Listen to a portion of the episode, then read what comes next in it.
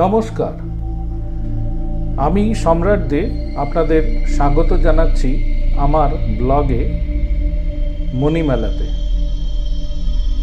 আজকে যে গল্প আপনাদের সামনে নিয়ে এসছি, তার নাম ভয়ঙ্কর এক রাত্রি।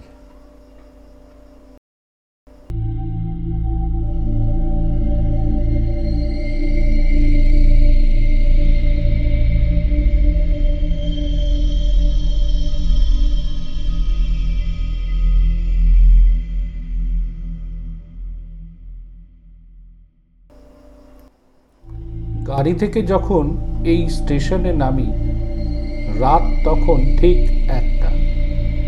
যাত্রীদের স্টেশনে নামিয়ে দিয়ে রেলগাড়িটি আবার চলে যেতে লাগল। সঙ্গে থাকা ব্যাগটা কাঁধে ঝুলিয়ে স্টেশন মাস্টারের রুমের দিকে এগোলাম। ভেতরে ঢুকতে গিয়ে দেখি সেখানে একজন লোক বসে আছে। উনি হয়তো স্টেশন মাস্টারই হবেন। তাকে গিয়ে জিজ্ঞেস করলাম এখান থেকে রসুলপুর কত দূরে? তিনি উত্তর দিলেন, এখান থেকে রসুলপুর ছয় কিলোমিটার রাস্তা। কিন্তু এত রাতে এখান থেকে রসুলপুর যাওয়ার কোনো ভ্যান পাওয়া যাবে না তো? তাই রাতটা কষ্ট করে এই স্টেশনেই আপনাকে কাটাতে হবে। তার সাথে কথা শেষ করে এই রুম থেকে বের হয়ে এলাম। বাইরে এসে দেখি চারপাশটা কেমন ফাঁকা ফাঁকা।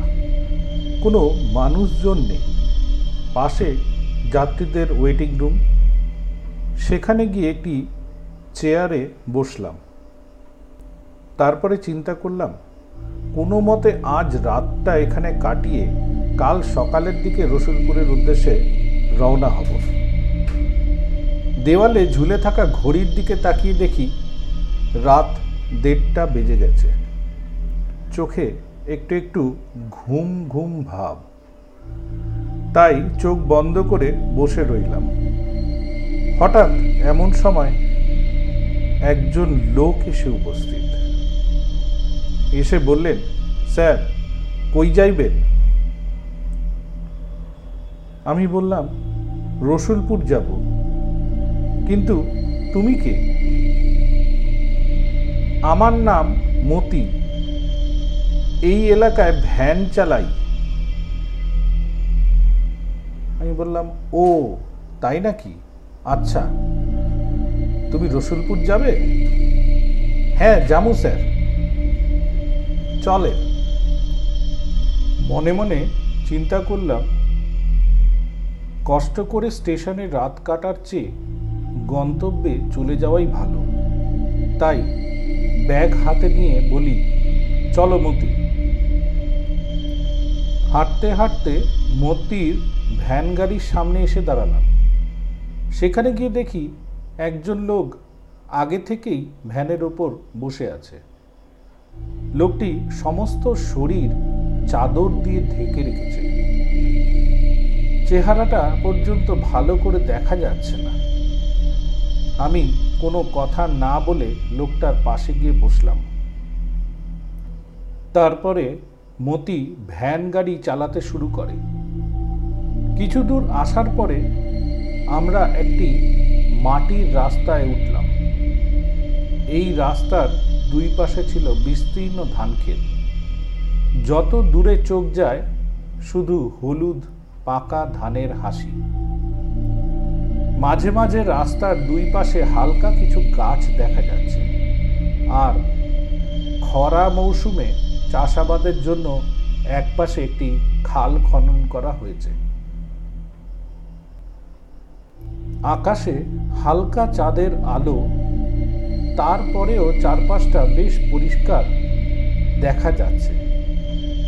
আশেপাশে কোনো জনবসতি নেই, চারিদিকে শুধু ঝিঝি পোকার শব্দ শোনা ছাড়া আর কিছুই শোনা যাচ্ছে না। মাঝে মাঝে দূর থেকে একটি খ্যাকশিয়াল ডেকে উঠছে। কার্তিক মাসের শেষের দিকে হালকা একটু শীত শীত ভাব।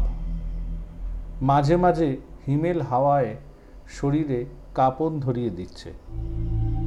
তাই ব্যাগ থেকে জ্যাকেট নিয়ে গায়ে জড়িয়ে নিলাম। একটু পরে মতি জিজ্ঞেস করল, স্যার, রসুলপুরে আপনার কে থাকে? আমি বললাম রসুলপুরে আমার এক বন্ধুর বাড়ি।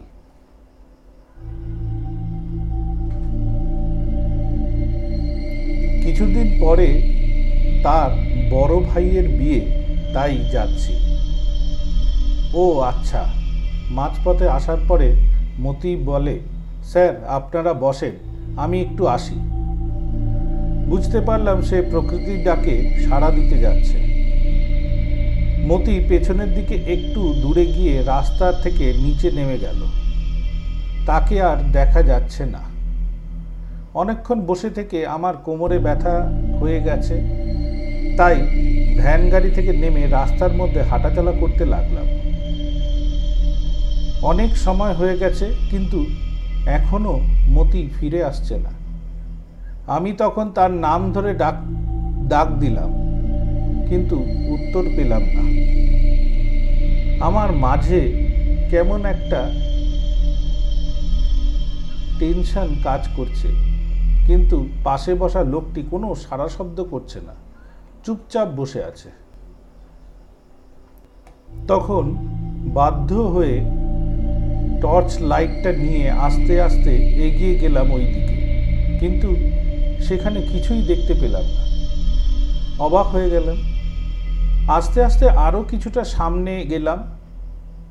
হঠাৎ লক্ষ্য করলাম, খালের পাশে কার যেন লাশ পড়ে আছে। ভয়ে ভয়ে সেদিকে গেলাম। হিকি কাছে গিয়ে দেখি এটা মতির লাশ। কে যেন তাকে গলা কেটে হত্যা করেছে। আর তার রক্ত গড়িয়ে খালের জলে মিশে গিয়ে সেটা লাল হয়ে গেছে। এমন সময় লক্ষ্য করলাম ধান ক্ষেতের মাঝখান থেকে কিছু একটা শব্দ শোনা যাচ্ছে। একসময় শব্দের তীব্রতা বাড়তে থাকে। বুঝতে পারলাম ধান ক্ষেতের ভেতর দিয়ে কিছু একটা আসছে এদিকে। ভয়ে তখন দৌড় দিয়ে ভ্যান গাড়ির সামনে চলে আসি। কিন্তু অবাক হলাম। সেখানে এসে দেখি চাদর গায়ে দেয়া সেই লোকটা নেই। চারপাশ ভালো করে দেখলাম, কিন্তু কোথাও লোকটিকে দেখতে পেলাম না। হঠাৎ লক্ষ্য করলাম দূর থেকে কতগুলো কুকুরের শব্দ করতে করতে এদিকে ছুটে আসছে। কুকুরগুলোকে দেখে আমি দ্রুত ভ্যানের ওপরে উঠলাম। কুকুরগুলো ভ্যান গাড়ির সামনে এসে কান্নার সুরে ডাকতে শুরু করে। মনে হচ্ছে কুকুরগুলো কিছু একটা দেখে ভীষণ ভয় পেয়েছে। তাই ওই দিকে এক দৃষ্টিতে তাকিয়ে রইলাম। এমন সময় খেয়াল করলাম ওই দিকে নিচ থেকে কেউ একজন রাস্তার ওপর উঠছে। হাতে থাকা টর্চ লাইটটি সেদিকে ধরলাম। দেখি রাস্তার উপর এক মধ্যবয়সী মানুষ দাঁড়িয়ে আছে। মুখে আর পোশাকে রক্তের দাগ লাগা। চোখে যেন জল করছে, আগুনের মতন হলকা। আর এক দৃষ্টিতে তাকিয়ে আছে আমার দিকে। লোকটিকে দেখে কুকুরগুলো ভয়ে সামনের দিকে দৌড় দিল। আমি তখন কি করব বুঝে উঠতে পারছি না। চিন্তা করলাম, ভাগ্যে যা থাক ব্যাগটা নিয়ে সামনের দিকে দৌড় দেব। আর যেমন ভাবা, তেমন কাজ। ব্যাগটা হাতে নিয়ে দিলাম এক ছুট।